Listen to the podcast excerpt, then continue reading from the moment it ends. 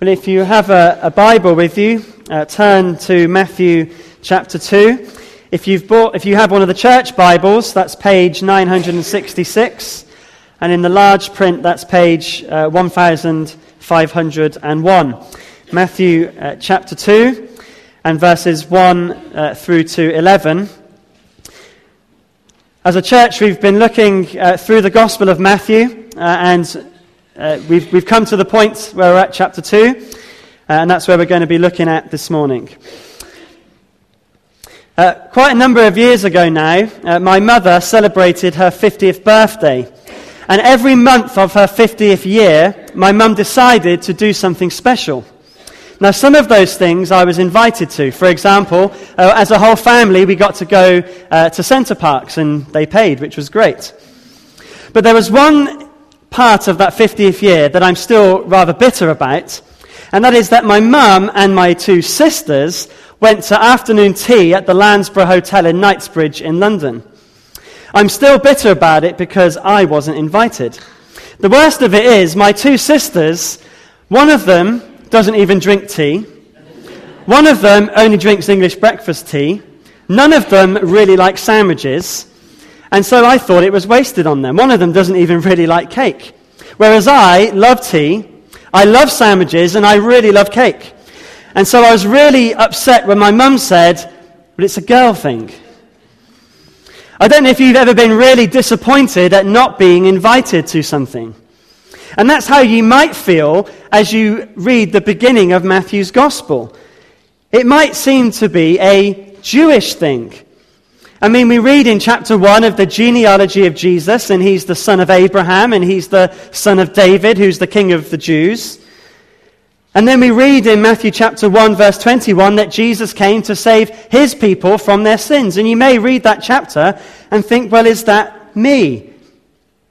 But as we come to chapter 2 of Matthew's gospel, we see that Jesus has come to be a blessing to all nations, as was promised to Abraham, we see that Christ is king for all people, for all nations.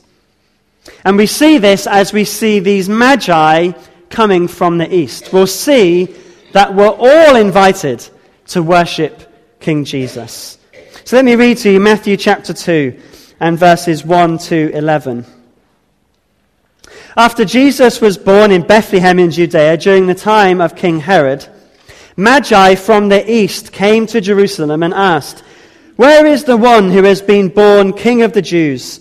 We saw his star when it rose and have come to worship him.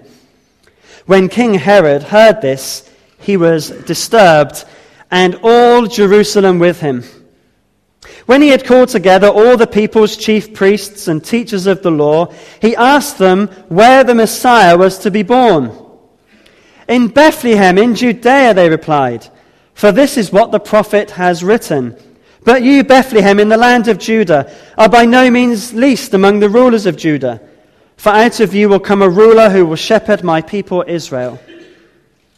Then Herod called the Magi secretly and found out from them the exact time the star had appeared. He sent them to Bethlehem and said, Go and search carefully for the child. As soon as you find him, report to me so that I may go and worship him. After they had heard the king, they went on their way, and the star they had seen when it rose went ahead of them until it stopped over the place where the child was. When they saw the star, they were overjoyed. On coming to the house, they saw the child with his mother Mary, and they bowed down and worshipped him. They opened their gifts and presented him with gifts of gold, frankincense, and myrrh. This is the word of the Lord. And in uh, this chapter, uh, to start with, I want you to see uh, three who's and three wheres. Three who's and three wheres. And as we look at those who's and wheres, to begin with, we'll see that God is calling all nations to worship him as king, worship Jesus Christ as king. And the first who and where is right at the beginning, and it's Jesus Christ in Bethlehem. Jesus Christ in Bethlehem. At the beginning of uh, verse 1, Matthew reminds us of how chapter 1 ended that Jesus Christ has been born to Mary and Joseph, or to Mary rather, and he has been born in Bethlehem. And we'll see later on that this is important because it's in Bethlehem where the Messiah must be born. One of the ways that Jesus is shown to be the Messiah promised of old is that he was born in Bethlehem. And as we read chapter 1, we saw that the Messiah also had to come from Abraham's line. He had to come from David's line. And as Matthew builds up these credentials for Jesus being king, in chapter 1 we see where he has come from or who he's from. And in chapter 2 we see where he is from. And we see that Jesus Christ is from Bethlehem. But the second who and where are the Magi from the east. Well, who or what are the Magi? Well, the Magi uh, were not, as uh, one of the carols says, uh, kings. They're not kings. Uh, older translations of the Bible call them wise men, and although they uh, seem wise, uh, Magi is the literal translation of who they were. they were most likely from Babylon, which was far east, about 550 miles east of Jerusalem, and they were professional astronomers and astrologers. They would look at the heavens and they would record what was going on, and they would from that gain insights into what was happening on the earth. And they were excellent at doing this, and there are accurate records of their astronomical observations going back hundreds of years before Christ was born. But their astronomy uh, was in the service of their astrology, and they were particularly interested in the signs of the zodiac and ha- what the stars were telling them as they saw them uh, in their constellations. And what they saw in the sky told them of the birth of the one in verse 2 they call the King of the Jews. They saw his star when it rose, and it told them to come and to worship him. So when looking at the heavens, they saw something which they interpreted as the birth of the King of the Jews. What did they see? Well, it was probably a comet traveling through the zodiacal constellations that told them of the virgin birth of Jesus Christ, of the Messiah. And in Babylon, since 586 BC, there were Jews that had lived there. 586 BC was when the exile happened, and many Jews were taken from uh, Israel to Babylon uh, by King Nebuchadnezzar. And the Jews would have known the Old Testament, and the virgin birth was in the Old Testament. It was prophesied. We looked at that last week. There are even prophecies uh, relating even to the star itself in the Old Testament. Many believe uh, there are verses that prophesy both the star and the virgin birth, and these verses would have been known to the Jews in Babylon, and therefore would have probably been known to the Magi in Babylon as well. Either the Magi knew about it from the Jews or from their own reading of the Old Testament. But either way, they looked at the stars and they saw from the heavens that the King of the Jews has been born. What is certain is that God moved the heavens to speak to the Magi so that it got them to move 550 miles from the east to worship Jesus Christ. And when we read that they came from the east, that's an important reference for us. For the east is a way of saying far from God. So, for example, in the Old Testament of the Bible, after Adam and Eve sinned in the Garden of Eden, the Bible says they were placed east of Eden. And then in the next chapter, in Genesis chapter 4, when Cain murdered his brother, it says that Cain went from the Lord's presence and lived in the land of Nod, east of Eden. So Cain went further east. And then in Genesis chapter 11, there's a big rebellion against God by the world at a place called Babel. And it says just before that rebellion that the people moved eastward. You see, the first 11 chapters of the Bible are a tale of moving east, far from God. And then in Genesis chapter 12, Abraham comes, and through him, God starts a plan of salvation, which ends with Jesus Christ. And in Matthew chapter 2, we read that from the east, far from God, come Magi to worship the King. People are being called by God from the east to worship Jesus. And the Magi show us that God is calling all nations, all people, to worship Jesus Christ. And the good news is that that includes you and it includes me. We who are far from God are called to worship the King. However far you feel from God, however far you are from God, you are called to worship the King. You are invited. And so the Magi from the east went to Jerusalem. They went to Jerusalem because they assumed that the king of the Jews would be in Jerusalem. It made sense, didn't it? That's where the kings of Jerusalem used to be. But when they arrived, there was another king, and this is the third who and where Herod in Jerusalem. The problem that the Magi had when they arrived was that there was already a king of the Jews. That was the name given to King Herod, not by God, but by the Romans. He was given the title about 35 years before this took place. And he'd spent the whole of that time securing his place on the throne. He was a very politically gifted man, keeping in the good graces of successive Roman empires to keep his influence on the throne in Jerusalem. But the important point to note here is the Magi did not come to worship Herod. They come to worship the King of the Jews who has just been born. King Herod had been on the throne for decades. Now, there's two assumptions that these magi had made. Number one, this king had been born. Number two, the people in Jerusalem would know where he is. And if you think about it, that would make sense, wouldn't it? These uh, people in Jerusalem had been waiting hundreds and hundreds of years for the Messiah to come. You would think that if anyone would know where it was, it would be these people in Jerusalem, the Jews, who knew the Old Testament, who knew the promises. Surely they would have seen uh, even the star, they would have known, yes, of course, here he is. And so the scene is set. The king has been born. The Magi are asking where he is. And what is the response? Well, we see four responses to this call to worship the king. Four responses. And the first one uh, we see is the response of disturbed in verse 3. Look at verse 3 It says, When Herod heard this, he was disturbed, and all Jerusalem with him.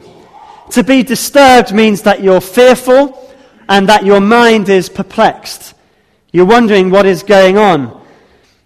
Now, it seems an odd response, doesn't it, in a way, uh, to be disturbed. If you've been waiting hundreds of years for the Messiah, surely you'd be excited. I mean, we've been waiting, what, 24 days over December for Christmas Day. I didn't wake up disturbed this morning, even when my children woke me up. But Herod was disturbed. But he was disturbed because Herod was not looking for another king of the Jews. He was a tyrant and he was hated. Which is interesting that Jerusalem was disturbed because Jerusalem didn't like Herod. And they do nothing about the Magi's question. Why? Well, it's obvious why Herod was disturbed, but why were Jerusalem disturbed? With a hated king on the throne and the one they've been waiting for already born. Well, they were disturbed because if Herod was disturbed, it meant that their status quo would be disturbed as well. What made them comfortable, even though it wasn't very, uh, very good, they didn't want disturbed. They didn't want the, the status quo changed by another king of the Jews being born. As bad as Herod was, they thought, well, better him that we know than some other king that we don't know, even though they should have known him. And the challenge for us this morning is this Are you disturbed by Jesus Christ? Are you not worshipping Jesus Christ because he makes you uncomfortable? And Jesus does make us uncomfortable if we worship him. If we worship Jesus, your reputation may change or will change. If you worship Jesus, you may suffer the rejection even of your family and your friends. If you worship Jesus, your lifestyle is called to change. It will be different. It is, I suppose, disturbing. But Herod is a tyrant ruling by fear, and so is Satan. You see, they, it, it appears maybe that it's more comfortable to not worship Jesus. But it's only Jesus that brings eternal peace and eternal joy. It may be uncomfortable, but it is always worth worshipping Christ. And we can comfortably walk into hell. That's what the Bible teaches us. We can comfortably just walk to hell for eternity. So Jerusalem is disturbed. They don't want to change, so they do nothing. And so Herod calls effectively the brain trust of Jerusalem, the chief priests and the scribes. Look at verse 4. It says, uh, When he had called together all the people's chief priests and teachers of the law, he asked them where the Messiah was to be born. And as we see the chief priests and the scribes, we see the second response the response of being disinterested. The chief priests and the teachers of the law uh, were the, the, it says, the people's ones, the ones that worked for those around Jerusalem. The chief priests were like politicians. Uh, they included the family of the high priest and the ex high priest, and they oversaw the religious life. They didn't do any of the work of the priests, but they oversaw it. They looked after them. And they were very good politicians, if you like, influential. And the teachers of the law were experts in the Old Testament and its interpretation. They taught it, they developed it, they even uh, uh, applied it legally as lawyers in courts. So if anyone would know where the Messiah was to be born, this group of, of men would know. And so Herod asked them, and then in verses 5 and 6, he gets the answer. In Bethlehem in Judea, they replied. The Messiah would be born in Bethlehem. In Bethlehem. And there's a quote here from the Old Testament in verse 6. But it's a little bit different from what the Old Testament quote is. Let me put that one on the screen.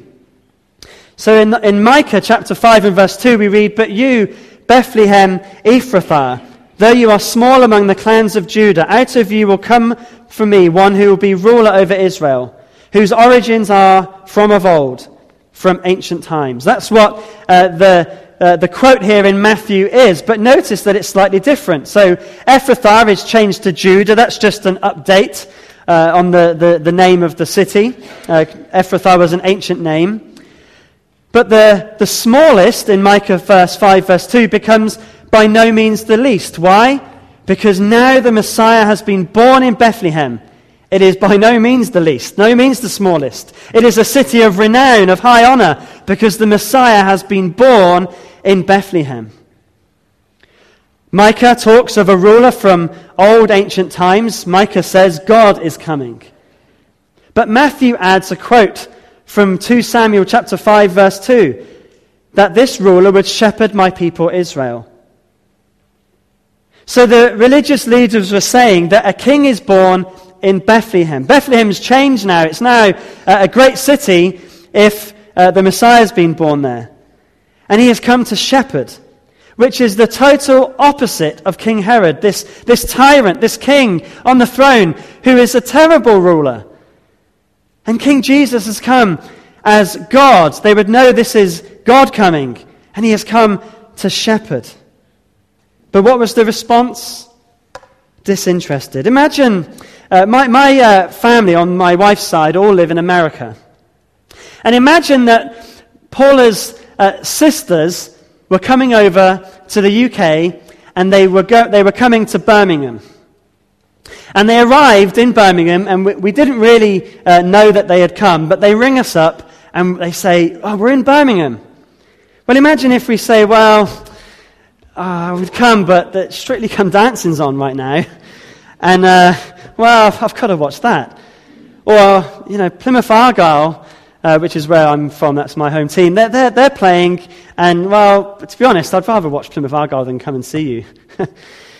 what would that say about my relationship with my sister or sister in law?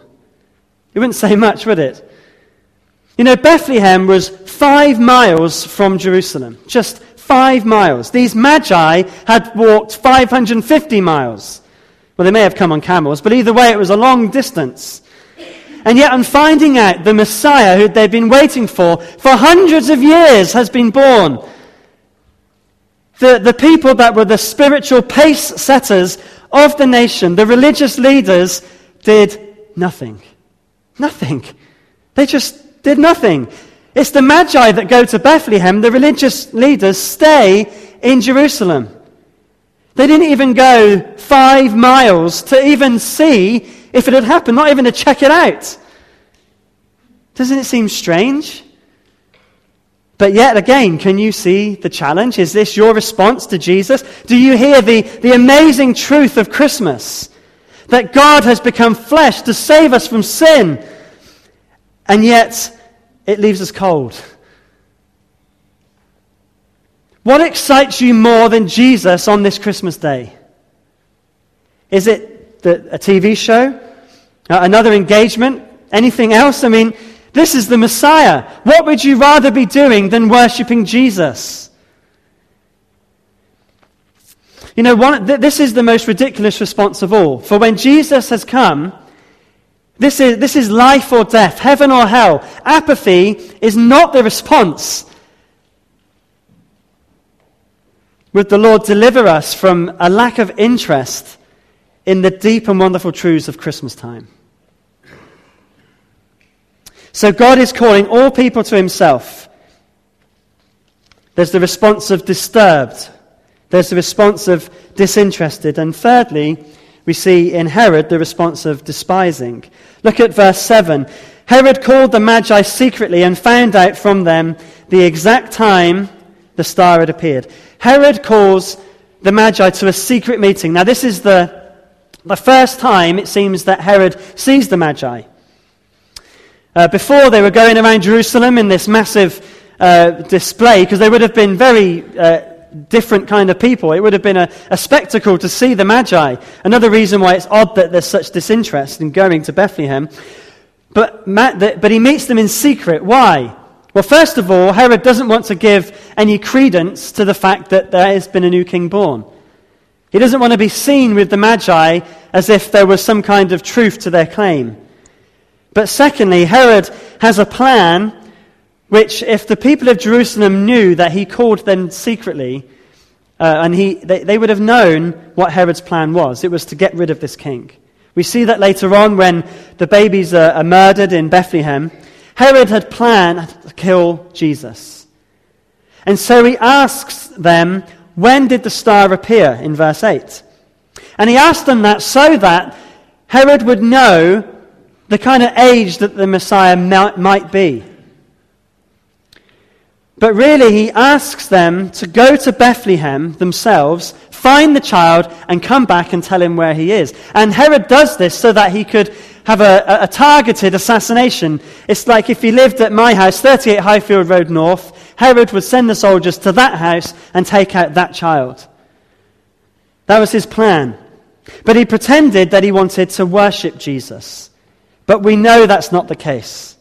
Herod despised this new king. Now, that's a strong response, isn't it? To hate Jesus so much that he wants to kill him. But this is a response that many have all over the world, even today. There are Christians who are not able to come to church this morning and worship Jesus. They have to do so secretly because they are persecuted. They would be killed for worshiping Christ. Just like Herod wanted to kill Jesus then, so now people take it out on the church. They want to murder Jesus by murdering his church. But perhaps even with people here this morning, there is a, a, a, a hatred of Jesus. Not that you're going to murder anybody, but you just hate what Jesus says, what he means. You're here by, uh, not by choice, but because you have to be here. We see the despising of Christ in the changing of the name of Christmas to, to meaningless winter festivals. It happens. Is this the response this morning? You know, there's a verse in the Bible, uh, in John chapter 1, where John describes the coming of Jesus. He says, He came to that which was his own, but his own did not receive him. Yet to all who did receive him, to those who believed in his name, he gave the right to become children of God. John says that, that his own people here we see in Jerusalem, they didn't receive him, but to all who believe in his name, you can become children of God. We're all invited to worship Jesus, but you've got to believe on his name. And we see here the rejection of his own people. But in the Magi, we see the right response. And it's the response of devotion. After seeing Herod in the afternoon, uh, they left, it seems, when the stars came out. And finding the child uh, w- would be difficult. As they went to Bethlehem, it wouldn't just be an, an easy thing. That's why Herod told them to search carefully for the child. It would have been assumed hard work. But when on their way, the star they'd seen appeared, and it stopped over the place where the child was. So the star never led them at this point to Bethlehem. They knew where that was. Herod could have just said five miles that way. The star led them to a house in Bethlehem where the child was. Now, if it was a comet on the horizon, it could have easily pointed out a specific place where the Messiah was. But the Magi, having seen the star, knew where Jesus Christ was. And in verse 10, uh, we read my favorite verse of this passage. It says, When they saw the star, they were overjoyed. And the overjoyed here uh, is is, a fourfold joy. In the, in the authorized version, it says, They rejoiced with exceeding great joy. It's a, a joy of joys, as joyful as you can possibly be. Why did they have this kind of joy? It wasn't because, oh, look at that star. It was because they knew where Jesus was. They'd been searching for him. They knew where the Messiah was, and they were overjoyed. They rejoiced with exceeding great joy that they could go and worship Jesus. Because Jesus is the source of true joy. Nothing is greater than finding Jesus. Now, Satan may say that his rule is better, but no, the rule of Jesus the King is the great rule, the greatest of rules, the, the most joyful of, of, of, king, of, of, uh, of things is to find the King Jesus and worship him. And so in verse 11, they worshipped.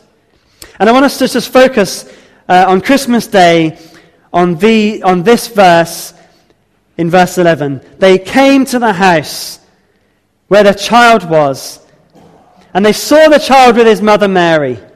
And they bowed down and they worshipped him, and they opened their treasures and presented him with gold, uh, frankincense, and myrrh. They, they worshipped. So, first thing they did is they saw.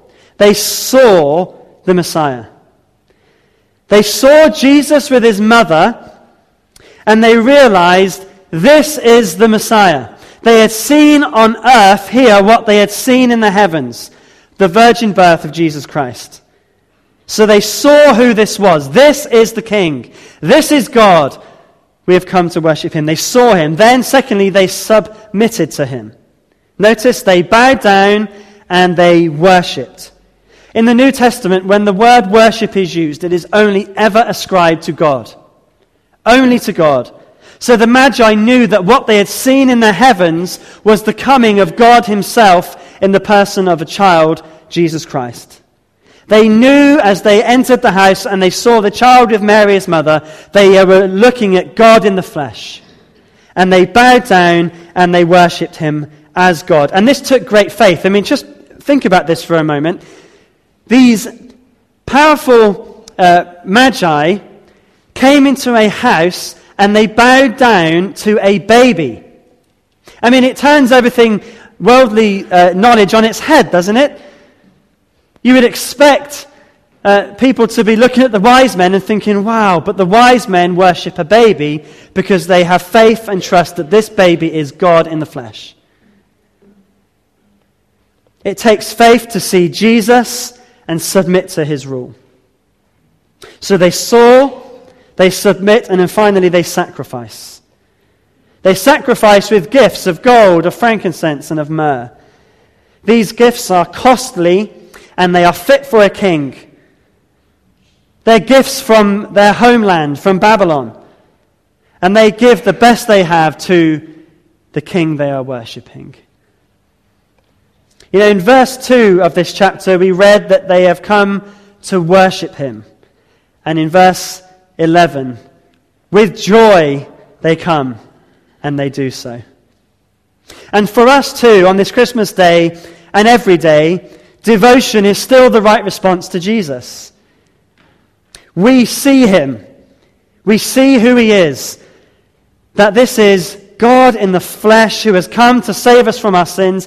He is the King who has died on the cross to pay for our sin. He has risen from the dead. He has ascended into heaven. He is coming again and he rules forever. And he calls us to worship him. We see who this is. And so we then submit to his rule. We submit to him. We bow down and we worship him as God and we commit to do whatever God calls us to do. He is king. I will worship him. I will submit my whole life to him. And then we sacrifice to him. We give him the best that we have. We give it to him for his service, our lives, all that we have to worship Jesus as king because he alone is the king.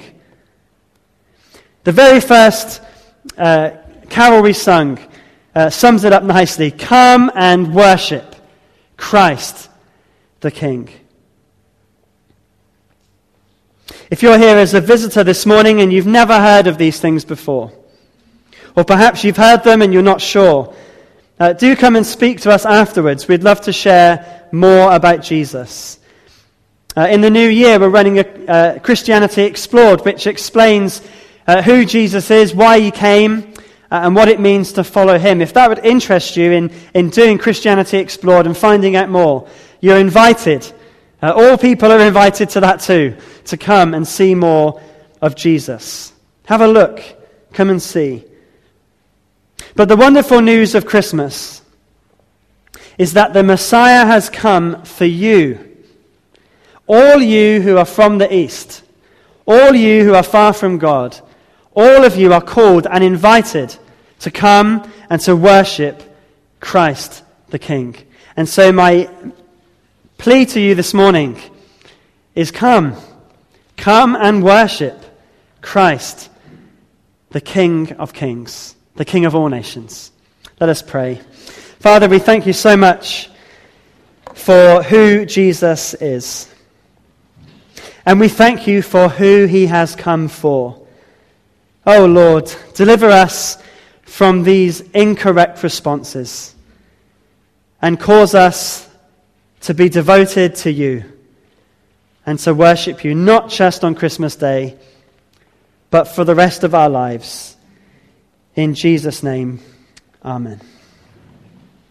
Well, we're going to close with a final uh, carol, the first, uh, first Noel.